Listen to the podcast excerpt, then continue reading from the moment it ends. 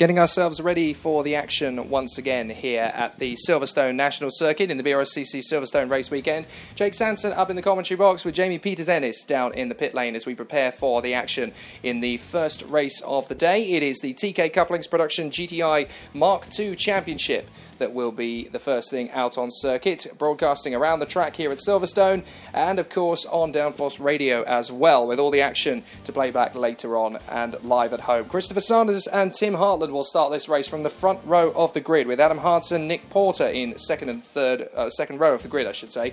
Uh, Chris Webb and Paul Foreman on the third row, with Alistair Miles and Darren Abbott on row four. Dan Gibbs and Paul Coland are next. Then it is Ian Green and Chris Baggiley, Alistair Lindsay and David Aldridge, David Paris and Ian Webb, and Matthew Petts and Wesley Chatterton. 18 cars around this uh, national circuit. Uh, the marshals just making their way onto the main start finish straight as we prepare for that with the uh, first race action of the day. The Mark 2s are only here today, but the uh, new Mark 5 series races will be tomorrow. The grids are not high for that yet, but it, again, it's a bit of a transition period for those cars and those drivers as they prepare for a future in uh, that particular paddock. So uh, all will be very interesting as uh, time goes on. And uh, we'll get to see those guys out in action tomorrow. So, more from them. But the Mark II Championship, which has been going all guns blazing since the start of the year, it's been action packed and pretty much non stop this season. And uh, Chris Webb leads the points after some very strong performances in the 16 valve category. Adam Hart's in second position, fighting for that title with uh, Nick Porter. Dave Paris in uh, fourth, po- uh, fourth place, I should say, in the point standings, but he's got incredible competition from the likes of Peter Milne, Dan Gibbs, Alistair Lindsay, and Ian Green. They're all very close to him in the points. Alistair Miles is just ahead of Chris Baggiley with Chris Sanders and Tim Hartland. In the eight valve category, Matthew Petts has been a one man winning machine most of the year, but he has had some challenge from Wesley Chatterton. Paul Coland needs to make up some ground. Martin Brown, sadly, not here in fourth position, so it looks as though it's going to be Dave Aldridge who extends his advantage in third position with a chance even to close up on Petts and Chatterton up front. Here they come round the uh, final corners as they are released, of course, uh, from the edge of the paddock at the Brooklands turn, just in front of the BRDC clubhouse. And uh, they will move their way round Luffield, uh, form up on the grid just after Woodcote.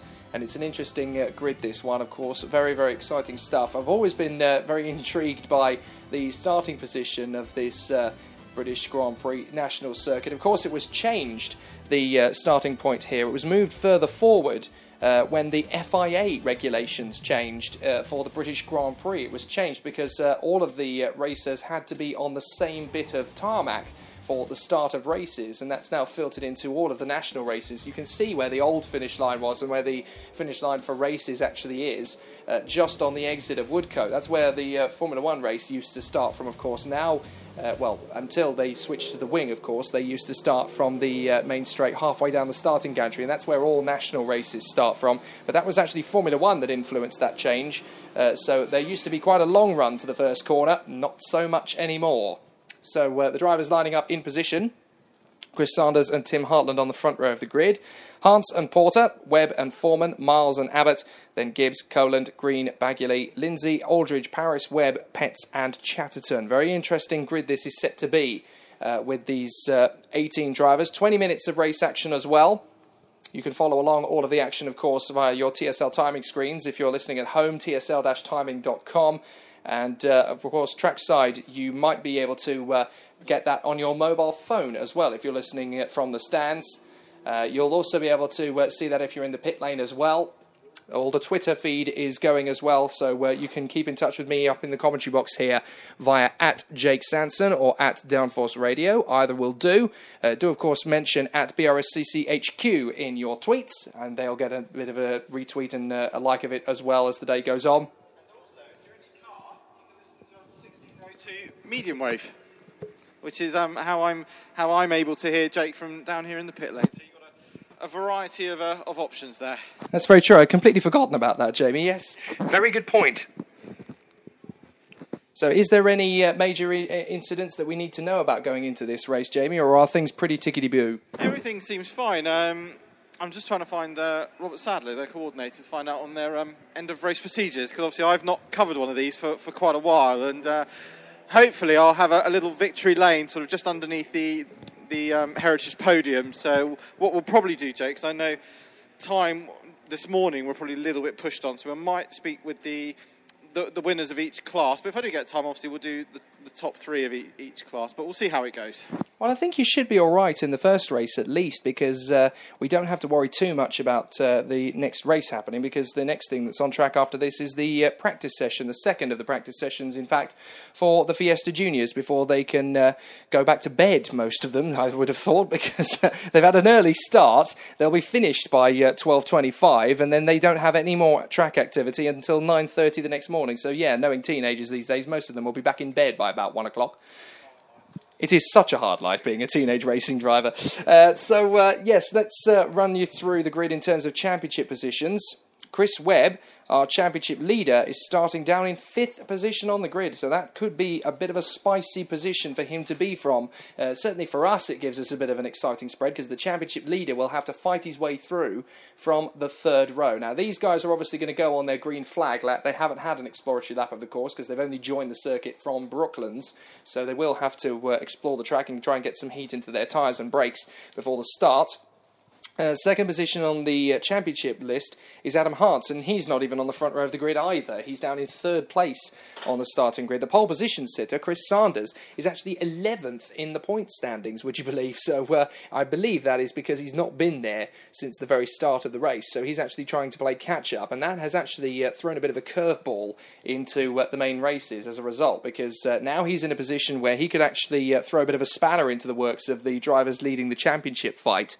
Uh, there's been a bit of banter pre-week, uh, uh, uh mid-week as well uh, for these for this championship as well. The production GTIs they were last on this layout, by the way, back in 2014. So it's been a, a, long time since they've last raced in this one. But uh, apparently, they've been uh, chatting away. One of the teams, uh, their LRW Motorsport, has actually been trying to convince the Grand Tour presenter on Amazon Prime, who used to be on Top Gear uh, a while ago, Richard Hammond. They were trying to convince him to try and get into a, a car before the end of the season. So uh, there's been a bit of banter on Twitter about that as well. So uh, you never know. Uh, if the stars and planets align, you might well see a familiar Top Gear face. Uh, who's now, of course, uh, earning his craft on Amazon Prime, or certainly will be when we get to the autumn when that series starts up on this very grid. You never know. They've certainly been trying to convince him to, so uh, we'll see how that works out. Uh, Alistair Lindsay, right in the middle of the pack in uh, the championship, seventh position on the grid. He starts 13th alongside David Aldridge, so he's got a bit of uh, uh, time to make up here, so it'll be interesting to see how much ground he can work his way through the field from. Third in the points is Nick Porter, and we've already talked about the fact that Chris Webb is not on the front row of the grid, and neither is Adam Hartz, nor is Nick Porter either. Uh, he's on the fourth position on the starting grid on the second row. The highest championship contender uh, the, well, the, the, front row is consisted of uh, Chris Sanders, who's down in 11th in the points, and then next is Tim Hartland, who is 12th in the points. So it's actually a very strange grid that we've got here because the front row consists of two drivers that are not even in the top 10 in the points. I have a feeling that might change at the end of this race, but the leaders are now making their way around the uh, green flag lap, and the first two cars, uh, Sanders and Hartland, are already at uh, Brooklands. So they've had a fairly quick uh, green flag lap, it has to be said, even for this championship. But they've uh, managed to get a bit of speed and heat into the uh, tyres and brakes. You certainly won't have too much of a worry of getting heat into anything around this circuit. It's suddenly become a little bit nuclear around the circuit in terms of heat. There's a, an awful lot of sunshine around. There's a bit of cloud, but it's not really uh, going to be cool enough for the drivers to even consider the possibility of uh, rain helping them at the moment. It's very hot out there, and if those clouds do break, we could have a very entertaining time of it. Incredibly hot with a lot of rain.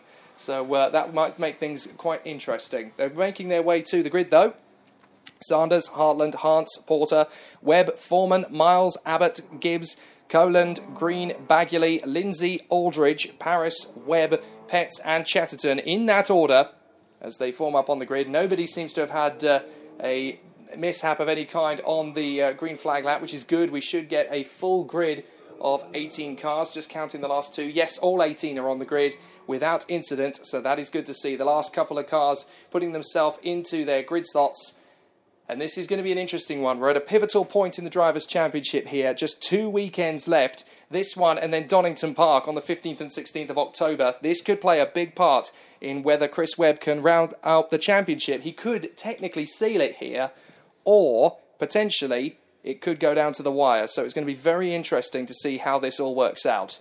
Green flag at the back of the field. Five second board goes up. The lights will come on. And when they go out again, we'll be racing for the first time here this weekend in the BRSCC Silverstone weekend. The lights are on. The lights are out and away we go. Good start from the front row of the grid from Tim Hartland. He's going to pull up alongside Chris Sanders. Championship leader though, Chris Webb is trying to move himself up alongside to try and move into the inside line. It looks as though the left hand side of the circuit was the slower side though. Tim Hartland, I think, in the nine has managed to get himself into the lead early on. So a very good start through the first corner. Looks as though nobody's in major drama through Copse Corner certainly the first part of the apex. We'll have a look as they come through back down towards Brooklands, but it looked to me as though the number nine of Hartland was just slightly in front there as they went through the first corner. Looked to me as well as though uh, Adam Hartz was trying to pop his way through the front row.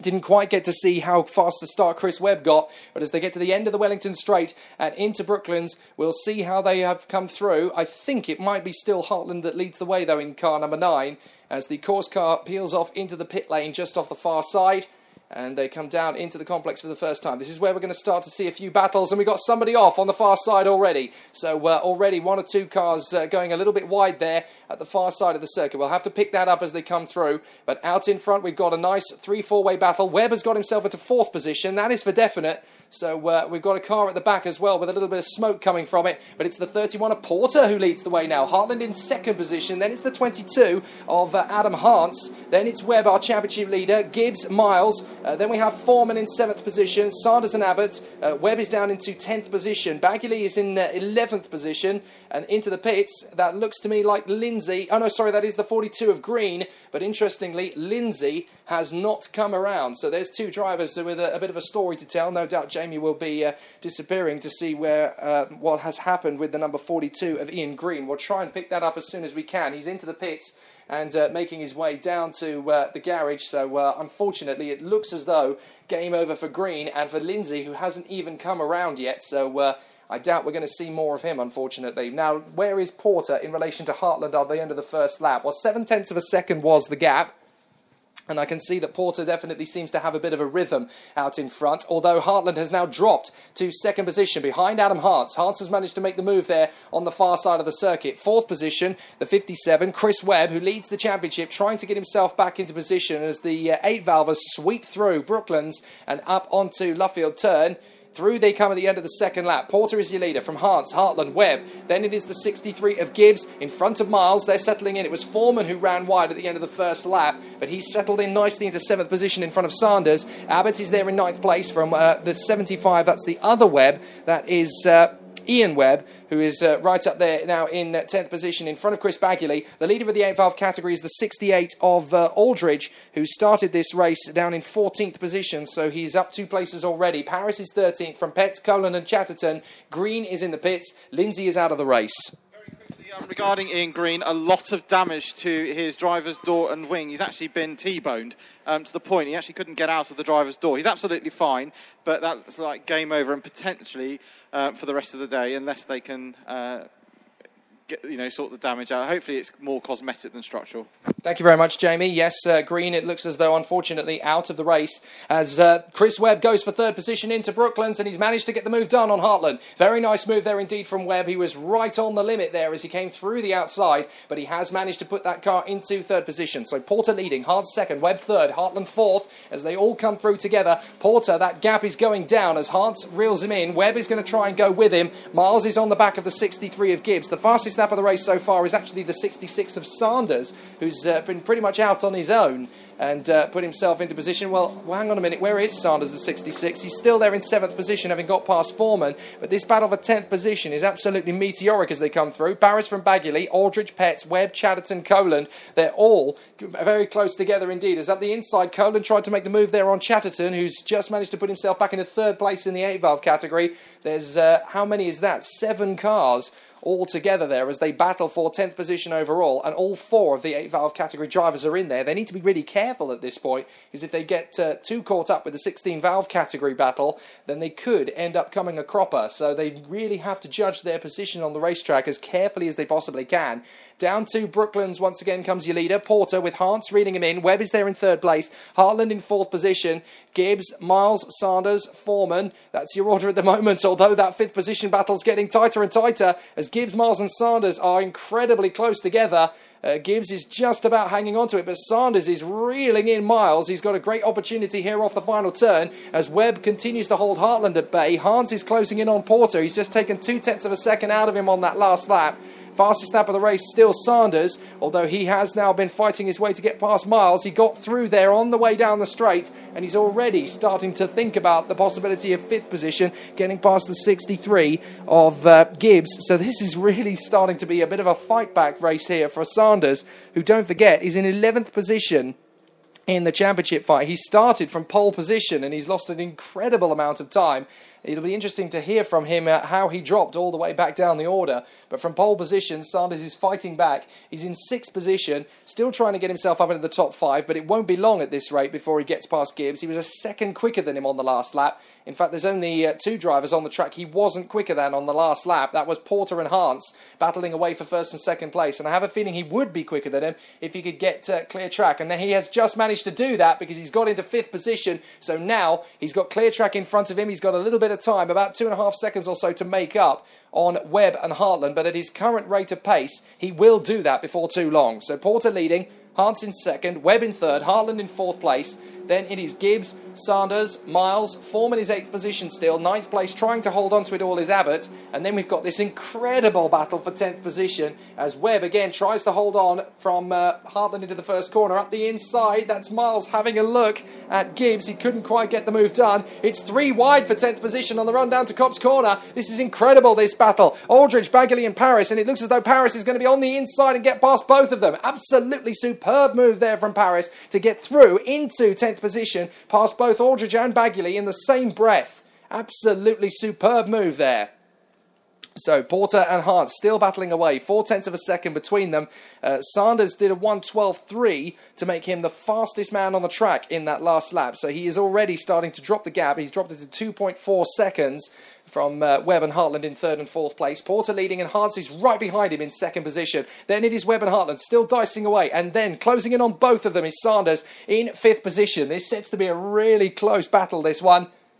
So back out of uh, Luffield and through Woodcote for the sixth time at the end of lap six with 12 and three quarter minutes to go. Hans is really stepping up the attack on Porter. He's got a good run, and it looks as though Porter is having to defend to the inside line. He knows that Hans is uh, going to be faster than him on the straight, so he holds the inside line to defend, but he's got to be careful on the way out of the corner because he may well lose a lot of time on the inside of the apron.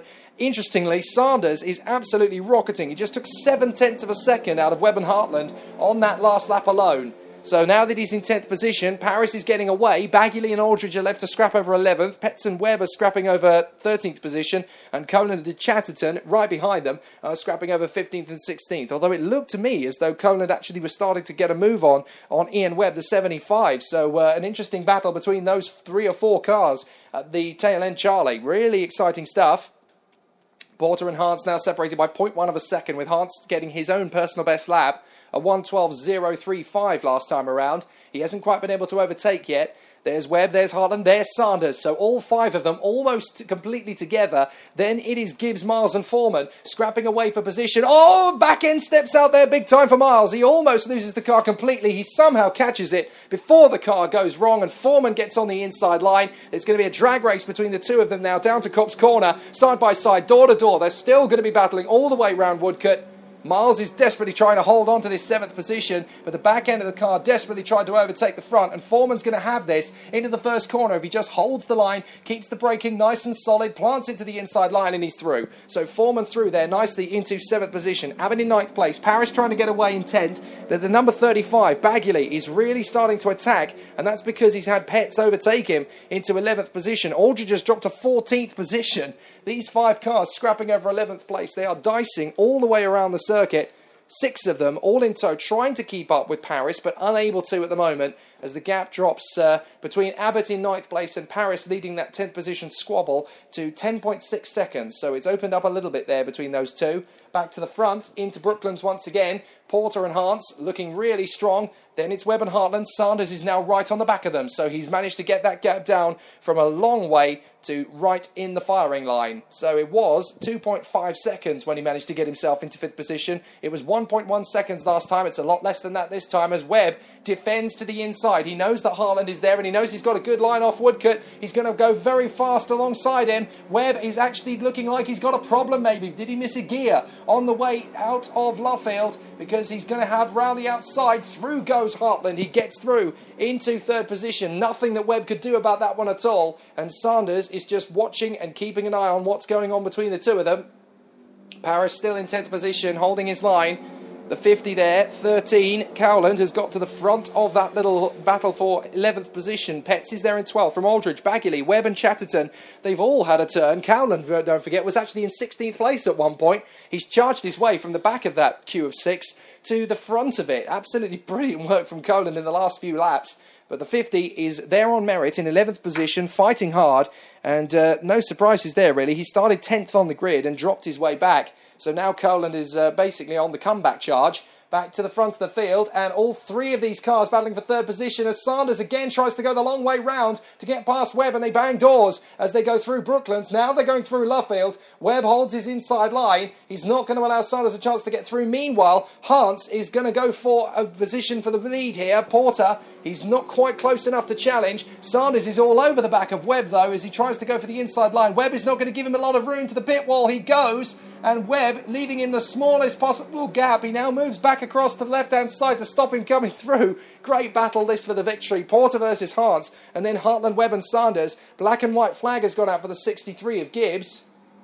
Paris is now in uh, 10th position. Colin is up to 11th, as we know, and it's left uh, 17 and 68 to squabble over 12th place. That is Petts and Aldridge uh, trying desperately to keep up with the 8 valve leader Colin, but uh, Colin is getting away. So up the inside again. That's good defensive driving there from uh, Baggiley, uh, sorry, from Aldridge, who uh, keeps Baggiley at bay, I meant to say. Webb and Chatterton still there in 15th and 16th place, waiting for an opportunity to pounce. Back down the Wellington Straight and into Brooklands. Porter and Hans again scrapping away for victory. Hans still waiting for his opportune moment. Hartland there in third position as we know. Webb in fourth. Sanders in fifth. Again, he tries an opportunistic move, but he can't quite get close enough to the rear bumper. And the squabble for sixth position has tightened up because it's now a four way scrap. Abbott has caught up to the back of these three Gibbs, Foreman, and Miles. So it's really going strong for them. Porter, Hans, Hartland, Webb, and Sanders. And then it's a four way scrap for sixth position. And they're side by side, sixth and seventh place. As up the inside, Foreman is going to take back this sixth position from the 63 of Gibbs. And Miles is going to get an opportunity to look up the inside as well. He might get past both of them here. They're side by side, door to door. Can he get the line up the inside? He's going to get past both of them, is he? Almost round the outside. Uh, big, big challenge there from Gibbs to try and hold on in front of uh, the 10 of Miles. But I think Miles just managed to hold that inside line. That was incredibly brave of him to uh, find the smallest gap in history. He managed to get the move on the inside line. We'll have to wait, unfortunately, or I'll have to wait until he gets back to Brooklands to see whether he made his way through. So back down to uh, Brooklands' turn, up towards Luffield once again. The leaders are coming through. Porter and Hans still in the same order. They've lost time to the three men behind but they're still scrapping away for that third position. It's definitely not done yet, as Sanders desperately trying to get himself back up into the lead, but he's heavily running out of time. We're just under seven minutes to go. He's got the fastest car on the track. He proved that in qualifying, but he just can't get by these two cars in front of him, and he's hemorrhaging time to Porter and Hans while he sits behind them in fifth place. Meanwhile, seventh and eighth position side by side. Gibbs has got himself back in his sixth place, and now Miles is having to defend from Foreman. Abbott is there in ninth position, sitting and watching. Foreman and Miles are still side side by side, still battling down the straight. And again, Foreman has to shut the door on Miles, so that number 10 is definitely getting himself uh, into battle position. But he couldn't quite manage to keep Foreman at bay that time round. Meanwhile, Cowland is closing in on Paris. And then we look back, and it's finally starting to settle down a little bit in the battle between the eight valves. Aldridge is firmly in second place in the class, then Petts. Uh, Ian Webb is in uh, behind Baggiley and then it's Chatterton in the 25, sat there comfortably in 16th place. So they're all pretty much uh, safe and sound in the positions they're in. as uh, they pick their way through Copse Corner one more time. We're on the 12th lap of this 20 minute race. And still, Porter holds the line in front of Hans. We look back to third, fourth, and fifth, and it's Hartland from Webber and uh, Hartland from Webb and Sanders.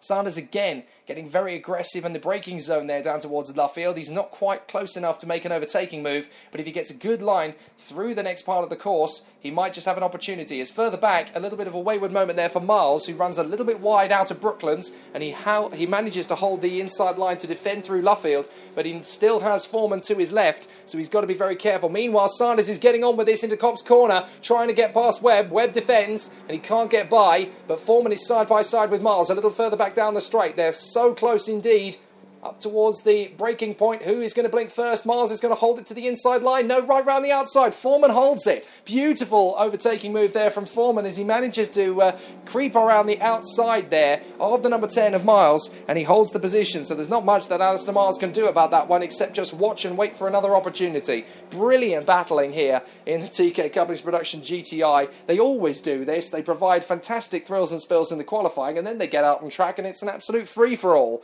Down the Wellington straight once again and into uh, uh, Brooklands once more. Still these two, Porter and Hans. Then it's Hartland, and up to fourth position has gone Sanders. He must have done that on the far side of the circuit, but Sanders is now through into fourth place in front of Webb. Now, this gives him a little bit of space. If he's got clean air, he can make a challenge towards Hartland and try and get himself at least onto the podium. If not, he can go after the first two cars in the mix. But it's still Porter from Hans. Hartland in third, Sanders, Webb. Then we look back to sixth position. It's Gibbs. He's got a tiny bit of gap uh, of a gap between himself and uh, Foreman, but Foreman is there in front of Alistair Miles and the 83 in there as well. Darren Abbott trying to uh, hold on to the top eight. He started eighth position on the grid, but he's not quite able to run with these guys uh, on pure pace. Foreman is holding on in front of Miles. Tenth position is um, up for debate. Paris versus Coland. Coland's got to be careful if he wants to make a move for Paris because uh, he's the 8 valve leader and he's trying to take on a 16 valve. He doesn't want to get in somebody else's incident. Meanwhile, a very uh, wide line there for Ian Webb in the second of the TK cars, the uh, 75. Chatterton almost got him there on the way down the uh, uh, run out of Woodcote into Copse Corner, but he manages to hold on to the line. Meanwhile, back towards Brooklands, Porter and Hans still scrapping away for the lead, and Sanders is making the move round the outside of Brooklands. Can he get the move stuck? Yes, he's through into third position, and now Webb is going to try and get on the inside of Hartland as they come out of Luffield. They're going to be very close indeed. They bang wheels, and it looks as though Sanders is going to have to uh, get away from these two pretty quickly because they've got a good run on him out of Woodcote. Sanders is into third position. This is exactly where he wanted to be. He's only got three minutes to try and close up on the two guys in front. I doubt he'll manage that in the time because uh, he's got a challenge from behind as well. Hartland tries to throw it up the inside of Copse. He's got to be careful to cover the line on the way out of the corner because Webb will be all over him like a bad habit. As Foreman has managed to get past Gibbs on the last lap as well. Although Gibbs is fighting back into Copse corner, Foreman runs round the outside, holds the place. So it's Foreman, Gibbs, Miles, and Abbott. 10th position. Paris still in front of Coland. It looks as though Coland's backed off the challenge a little bit.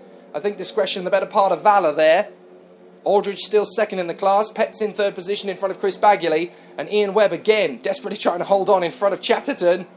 Nothing doing for Wesley Chatterton, unfortunately. He just can't quite seem to get the move done.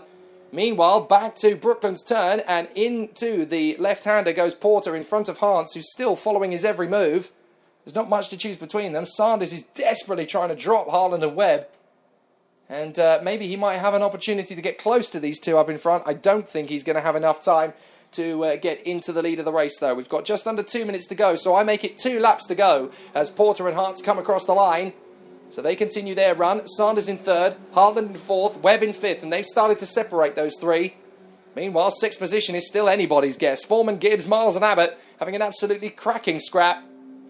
Miles is having to have a look at Abbott. Uh, sorry, Miles is having to look at uh, the 63 of Gibbs, I should say, down at the first corner. Gibbs got a good run though. Miles is going to need to be brave if he throws it up the inside, especially considering that Gibbs is already thinking about Foreman. He wasn't quite close enough, but maybe he thought, well, if I just try and throw it up the inside, I might just throw him off his guard here.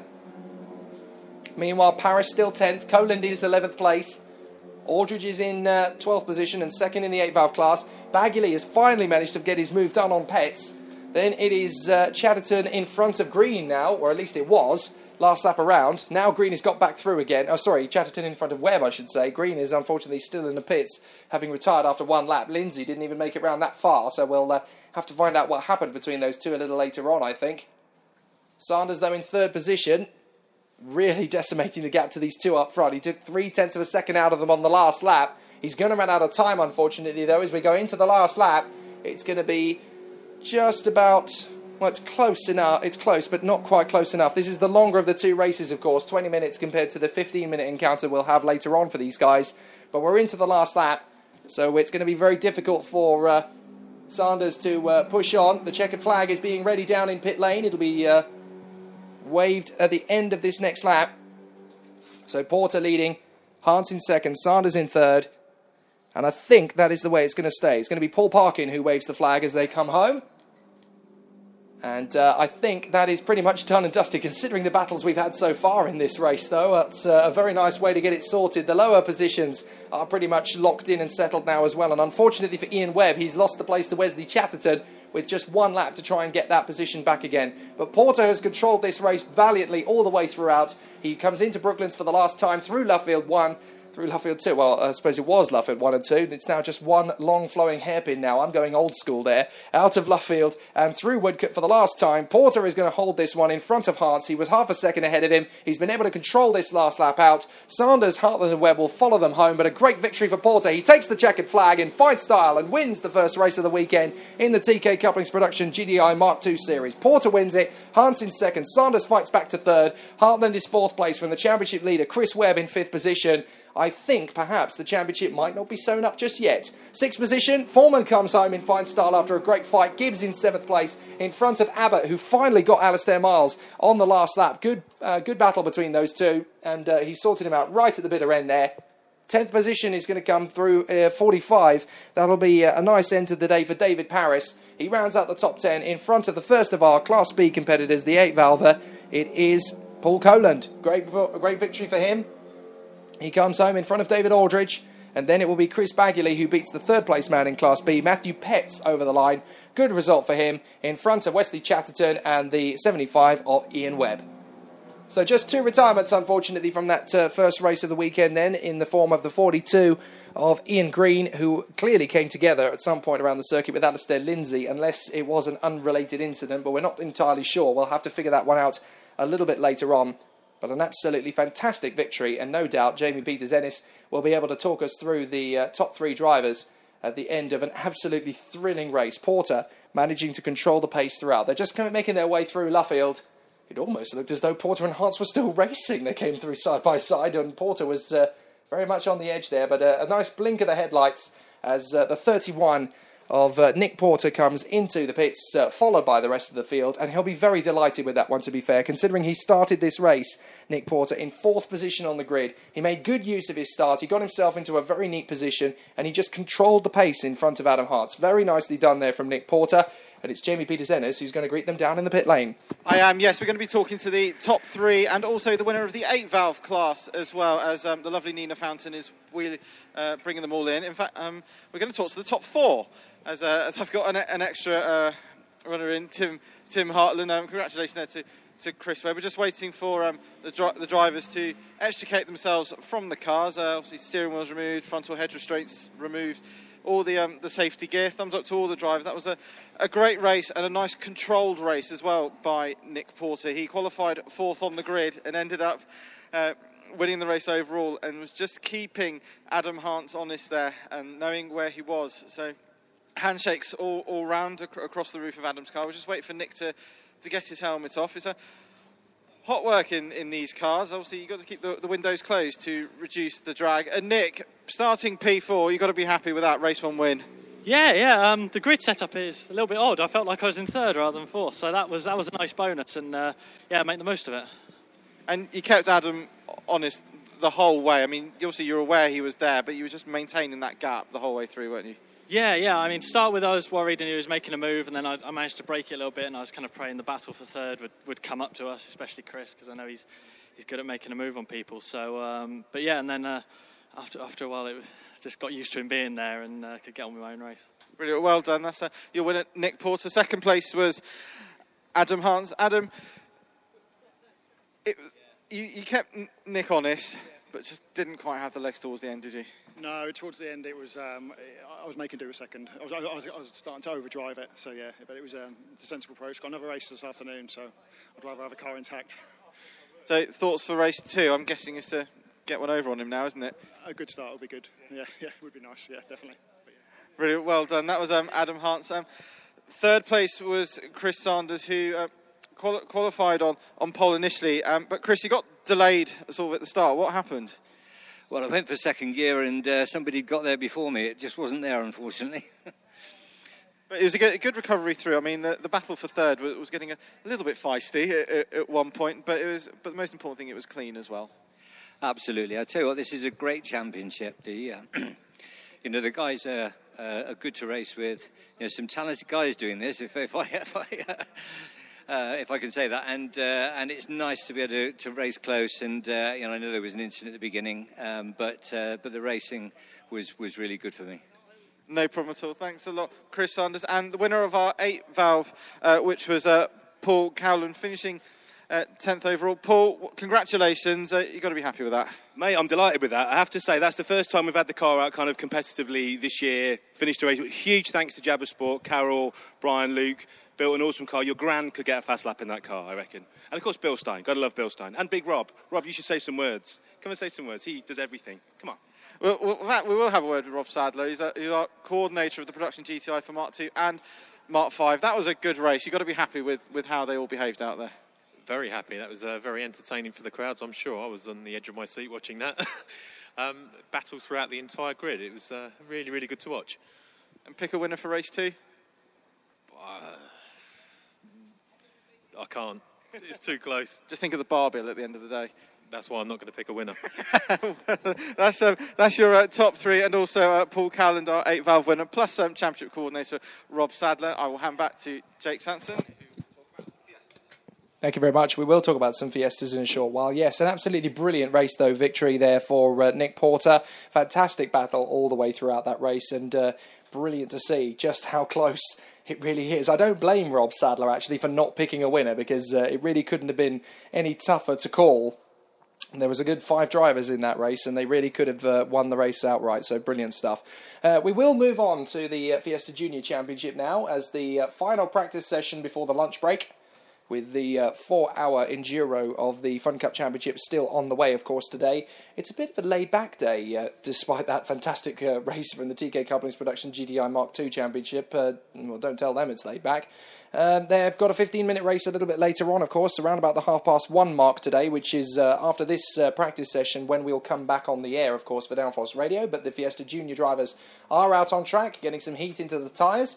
Looks as though we've got some more cloud cover over the Silverstone circuit, though, so things could get just a little bit cooler as uh, time wears on. We haven't really spoken too much about the Fiesta Juniors yet on uh, the uh, side of the circuit or on Downforce Radio either, so we'll uh, refresh our memories as to how things are working out in that championship. It is one of the most competitive championships in British motorsport, and with adjusted scores, Harry Gooding is actually leading the championship with 236 points, 30 ahead of Elliott Wilson, with Lachlan Bierman now in third position in the points tally, with Bradley Burns in fourth, Callum Hawkins Rowe in fifth position, the man who had uh, absolutely no luck for most of this season. He either has no luck, he either has good luck or no luck at all.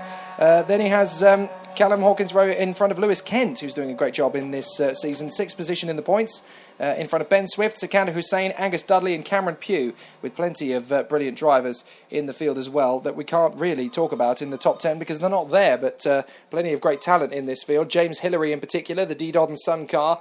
His uh, machine is just as uh, fast over one lap as every other driver out there, but uh, he seems to have had no end of mechanical difficulties. It's a real shame for the karting superstar who's uh, genuinely got the talent to be at the front of the field and uh, regularly shows that in uh, practice and qualifying. But uh, for whatever reason, when it comes to the race, it, his world just seems to fall apart around him. It would be nice to see all those bugs put to bed here at Silverstone.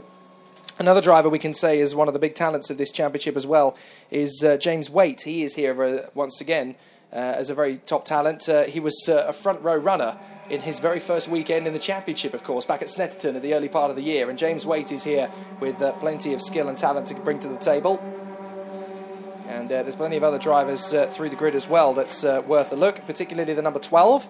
Uh, started his uh, championship campaign a couple of weekends after the rest of the field because of his age. But Nicholas Reeve, he was a superstar in Super 1 in the British karting scene, and now he's here in uh, the Fiesta Junior Championship trying to show that he is just as good here as everywhere else. First flying laps in the 114s, about where we expected them to be, but this should give us a bit of an indication as to which drivers are going to be challenging for the uh, main chance. Every driver has put in their first banker lap, but at the end of his first banker lap, the number seven has made his way back into the pits. Cameron Pugh, the lemonademoney.com car.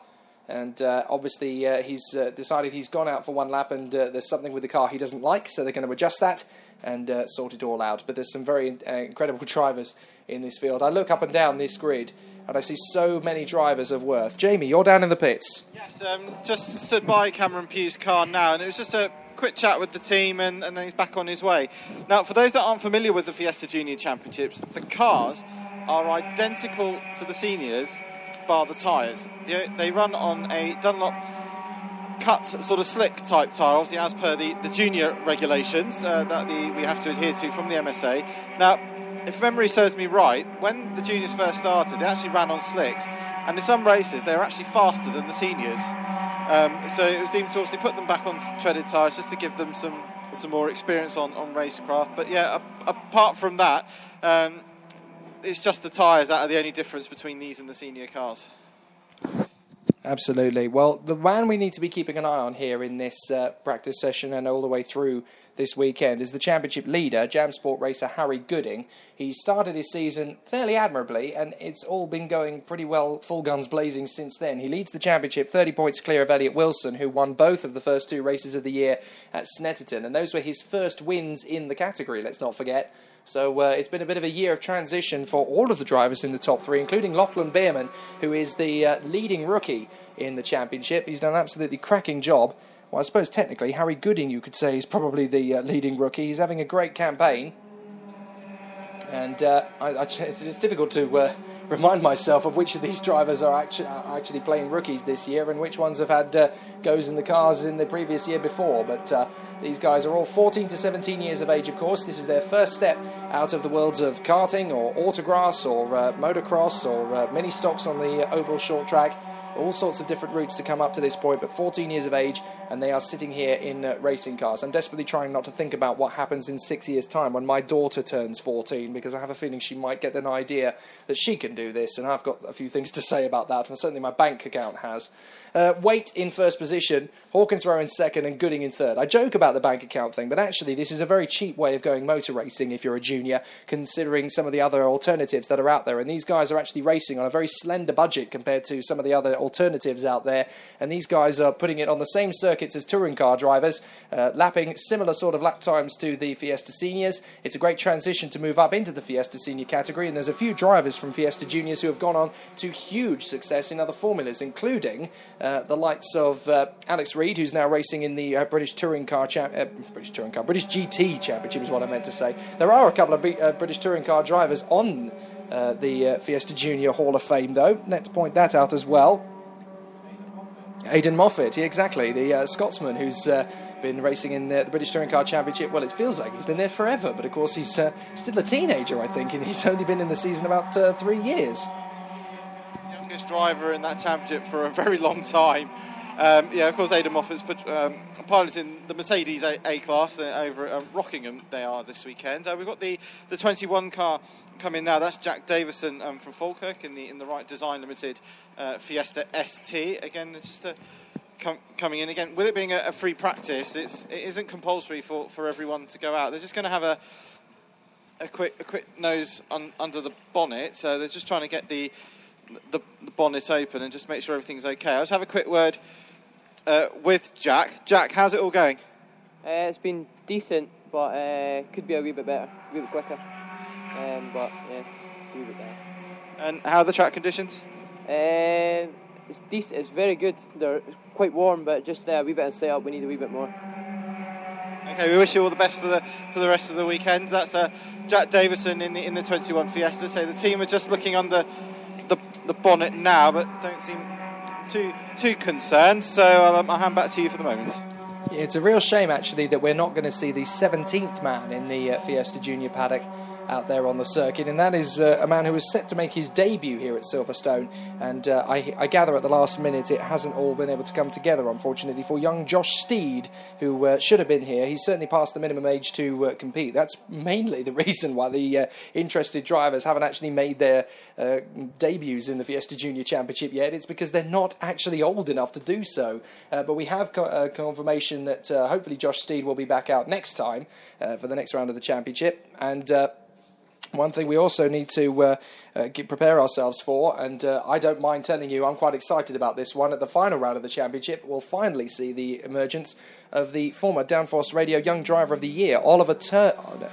Oliver Turner, who's been uh, an absolute stalwart in the world of jazz car on the short oval uh, circuit. He's been uh, runner up in the national championship. He'll turn 14 uh, just before the Formula Ford Festival weekend, the final round of the Fiesta Junior Championship, and he'll be there at that uh, round of the series. So that's uh, something to look forward to. Now, the black and white flag has gone out twice.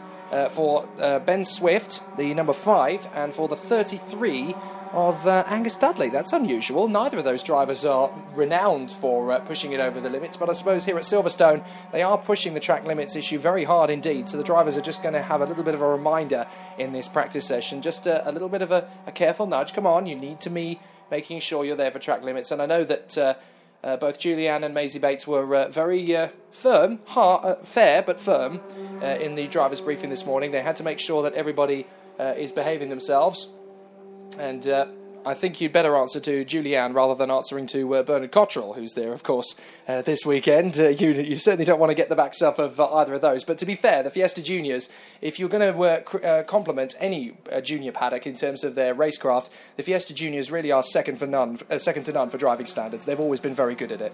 And all the cars as well are immaculately presented. I'm just stood by um, Ben Swift, who um, has just got dad Nick, uh, who does astonishing things in minis and, and Metro turbos. I'm going to have a word with Nick once he's um, done all the, the tyre pressures on, on Ben's car to see um, what's it like going from a, a racing driver to, to sort of into, into parent mode. He's just uh, having a word with Ben now. As you say, I mean, here, especially coming out of turn one, track limits are, are going to be on the minds of all the drivers in all of our races across the weekend. And of course, you only get sort of three strikes, then you get the penalties, then the drive-throughs, and then unfortunately it's then exclusions. Uh, so which is something which none of our drivers want because it could affect could affect championships. Um, meanwhile, back with the with the Swift family, they're just uh, just closing the door now. Nick's sending Ben out, and Nick, we're more used to seeing you doing extraordinary things with minis and metros.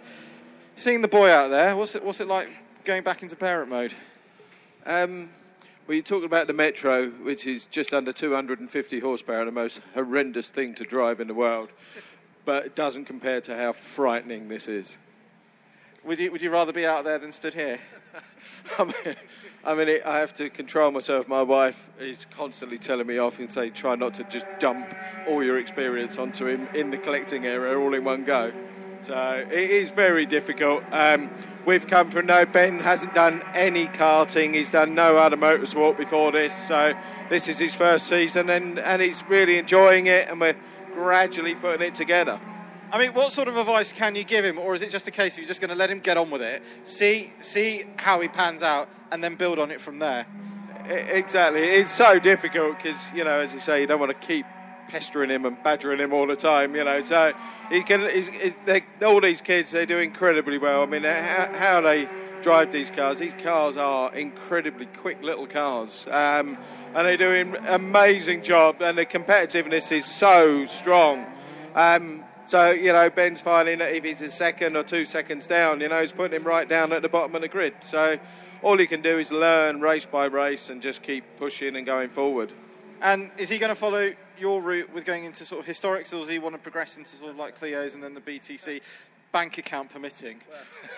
I was going to say it's more a case of uh, budget is going to stop us doing that. But, you know, I'd love to be able to drive with him in some two driver historic races, you know, and Will, he, he, he wants to be a touring car driver like every other kid in this race. So, but, um, you know, it, it, that amazing feeling of sharing a car with your son uh, will be brilliant. You know, I can't wait for that. Nick Swift, thanks a lot for talking to us. Back to you, Jake. Yes, indeed. I think we're all uh, very interested to hear when uh, Nick Swift uh, gets to partner his uh, son in a racing car. That will be an interesting sight. I hope I'm there to see that for the first time. Track limits have been out for a few drivers in the last few minutes. The 9, Burns, the 16, Gooding, the 19. Harrison and the 77 uh, Mackenzie are the latest ones to uh, get called up by the officials. Now that's interesting because again that just shows here at Silverstone uh, we saw for the British Grand Prix last month actually with Formula One just how strict the track limits rules were for uh, that race compared to any of the others. Well, it seems as though the uh, track limits are being uh, picked up very much the same sort of severity here in the Fiesta Juniors. I've never done a practice session with so many black and white flags going up. Obviously, the uh, strict and uh, uh, it's obviously a strict nature of uh, making sure the track limits are adhered to, but at the same time, you know, this is practice. You may as well iron out all those problems now. As the fastest man in the practice session so far, Nick Reeve makes his way into the pits for the end of his uh, latest run, a 111.095. Now, I was bandering about this bloke. Uh, last year, when I, I, told everybody in the Fiesta Junior paddock, you need to keep an eye on this boy. He's very quick in a kart. Uh, I'm very privileged to be uh, the commentator for Super One on Motors TV, and I had an eye on him right from that point and thought, hang on a minute, he's one to watch, and uh, he's already 0.1 of a second quicker than Gooding, who's leading the championship. Just think where Nick Reeve could be in terms of the points table if he had been there right from the very start.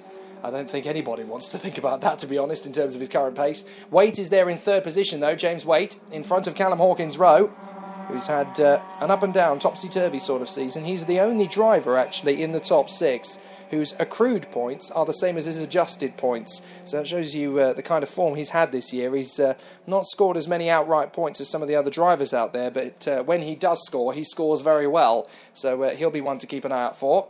Another warning flag for the four, that's James Hillary. That's very unusual. We never see James Hillary pushing the limits that far. So uh, clearly, some issues. In fact, he's brought it into the pits in the Hillwood Motorsport car. So uh, into the pits, clearly something is uh, not quite right with James Hillary's car. Although in terms of pace, he's only eight tenths of a second off Nick Reeves' car. The Specialised Motorsport machine is into the pits now. Comes the 21. That is Davidson's car. Still a few drivers pushing it. So let's look at the order at the moment in this practice session with five and a half left on the clock.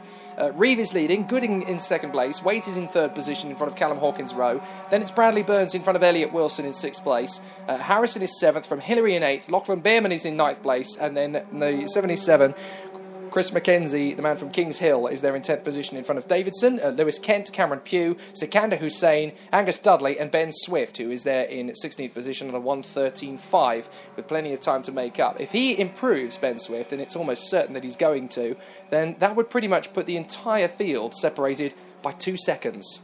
Who says Fiesta Juniors a little bit behind in the uh, junior paddock rankings. I don't think I know another junior paddock where first to last is that close and that tight. It is absolutely brilliant. So Reeve, Gooding, Waite, Hawkins Rowe, Burns, and Bearman is your top six because uh, Bearman has put himself back into sixth position now with a personal best, a 111.7.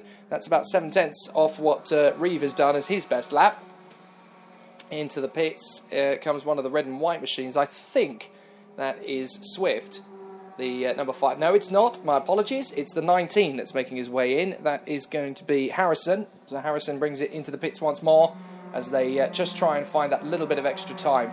You might wonder, you know, why is it that they're not getting uh, any qualifying done until tomorrow? Well, one of the big advantages of the Fiesta Juniors in terms of uh, uh a weekend bill is uh, this is not just about uh, racing craft. This is also about uh, education, about learning their way through. And uh, there isn't another junior championship out there that gets as much track time as the Fiesta Junior Championship for that budget because they come here, some of them on the Friday, and uh, they'll do uh, some of the Friday practice sessions depending on uh, school or uh, holidays or whatever it might be. So, considering we're in August, they've had all the time in the world to go track testing if they can afford to. But certainly on the Friday, there were quite a few of the drivers out there testing yesterday. then they got two practice sessions before they even consider qualifying. Then they've got qualifying, and then they've got two races. Bang for your buck. There really isn't a junior championship out there that's better value for money. So uh, brilliant to see just how much track time these guys uh, can do, and that is why the uh, spread from first to last is so close because uh, they get so much track time, they get so much instruction from uh, some great drivers who pop in and out of the championship as well as the uh, Thy Will Be Done car, the 77 machine of uh, uh, Chris Mackenzie And I should point out, Thy Will Be Done, it actually refers to uh, their sponsor, which is the solicitors. Good wit there. Uh, so, nice little joke on the side of the car. I always thought that Jamie Going, uh, one of the drivers in the Fiesta Senior Championship, he should have Going, Going, Gone on the back of his car, just to uh, rub it into the rest of the competition. I might have just given him an idea now.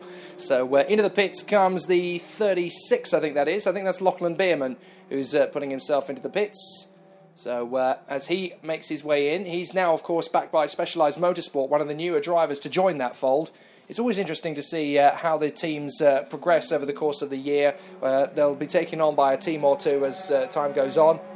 Lewis Kent in the Essex Bodies car, just running in front of the Jam Sport machine of Gooding, who's uh, come through for another 111. It's a 111.4, so it's not quite as good as his best. Personal best, though, from the 7, that is Cameron Pugh, who's uh, managed to do a time in 112.691 that time around. That's his own personal best.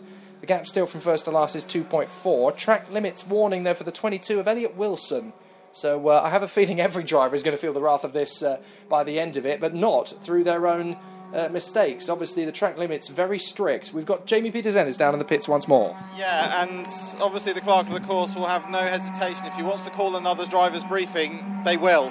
And um, they obviously need to have it drummed into them that the track limit rule it is zero tolerance, and you can't, as you say, sort of gain any any form of unfair advantage. Um, we've had a, a, couple of cars come in. That was a number 17, who's a, an extra entry on our on our program. That's a James Waite. Um, you you were saying about um, the back of Jamie Going's car having a going going gone on it.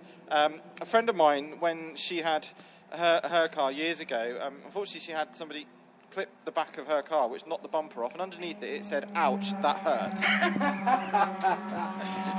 so, which I think, um, and there's another one that uh, which is written upside down. If you can read this, I've run out of talent. So there's, there's lots of there's lots of great sort of um, banter written on, on the back of cars and on, on the side of cars. I remember. Um, uh, the late Tim Bevan, who used to race in the Seat Cupra Championship, um, wrapped his car in like a fluorescent highlighter colour um, and put on there, "Can you see me now?" so, so yeah, it's just, some of the some of the humour within uh, within within various forms of, of racing it, it is fantastic. The, the, number seven car. Uh, come in easily recognisable because it's got no windscreen strip, so I'm only assuming that he's recently had a new windscreen and they've just not had a chance to to put the uh, the championship uh, sponsors windscreen strip, but that's uh, Cameron Pugh, who's uh, currently lying 10th in the in, in the championship, and of course Jake as well they've got to include drop scores. Absolutely, they do have to take uh, drop scores into account. And on drop scores, Harry Gooding leads the way with 236 to Elliot Wilson on 206. Uh, Lachlan Behrman is there in third position in front of Bradley Burns, with Callum Hawkins Rowe and Lewis Kent next. So those six still very much in the fight for the championship with a few weekends to go. Checkered flag flies, the session is over, and Nick Reeve is the fastest from Gooding, Waite, Hawkins Rowe, Burns, and Beerman in the top six, with Wilson, Harrison, Hillary, and McKenzie rounding out the top ten. Davidson in 11th place in front of Lewis Kent. Pugh, Hussein, Dudley, and Swift is the order as the checkered flag flies. I can never remember who it is. I mean, maybe Jamie, you can remind me on this one that there used to be a driver. I can't remember which championship it was or who it was that used to run with the banner. If you can read this, you've just been overtaken. I can never remember who it was that used to run with that. So maybe, maybe my mind is playing tricks on me. But I, I know I've seen it. I just don't know who ran with it. No, I can't remember. I was just trying to think about it. No, I can't. The problem we've got now, though, at Silverstone is that we've got uh, some grey clouds uh, making their way over the circuit with uh, a second TK Couplings production GTI race on the way, and, as well as that, a four hour Fun Cup race. So there could be a few uh, spanners thrown into the works. Maybe a curveball is on the way. Ah, up to third position, right at the bitter end, comes the number nine of Bradley Burns. Bradley Burns goes third fastest in the second practice session with a 111.342. Very good lap there, and he left his uh, very best lap until the very end. The first one who came across the line at the end of his uh, flying lap, though, was Harry Gooding, so he is the first one to bring it back into the pits. One change then at the very end of the practice session, and that is Burns up to third. So it's Nick Reeve who uh, takes the fastest lap in practice by 0.118 of a second, and I know his dad will be very, very delighted with that one. Gooding in second place, Burns in third position, uh, then it's James Waite in fourth position in front of Callum Hawkins Rowe and Lachlan Beerman, then it's Elliot Wilson in front of the 19 of Danny Harrison, ninth position for James Hillary, and the 77 Chris McKenzie is there in 10th place in front of the 21. That's Jack Davidson in 11th place. Lewis Kent in front of Cameron Pugh, Sikander Hussein, Angus Dudley, and Ben Swift. Very interesting grid. Only 2.4 seconds uh, covering them. And that pretty much gives us our last bit of action on track until the lunch break. We'll be back on uh, the air on Downforce Radio around about the uh, half past one mark. Uh, action back on track comes from the BRCC Quay Fiesta Championship just after one o'clock with their qualifying session. But there's great racing around the corner with uh, a 15 minute encounter for a sprint race with the TK Couplings Production GTI Mark II Championship, and then four hours of chaos, bedlam, battling, banter, and all sorts from the Fun Cup Championship, the way we love it and the way we like it, with uh, a great battle uh, set to ensue. We'll keep you up to date with the uh, grid for that a little bit later on as well. But as things are pretty much coming to a close here for the lunch break, we'll allow everybody to uh, go and get themselves something to eat. And we'll be back on the air for Downforce Radio at half past one. We'll be back on the air on the microphones here around the circuit at about one o'clock. Enjoy your lunch break.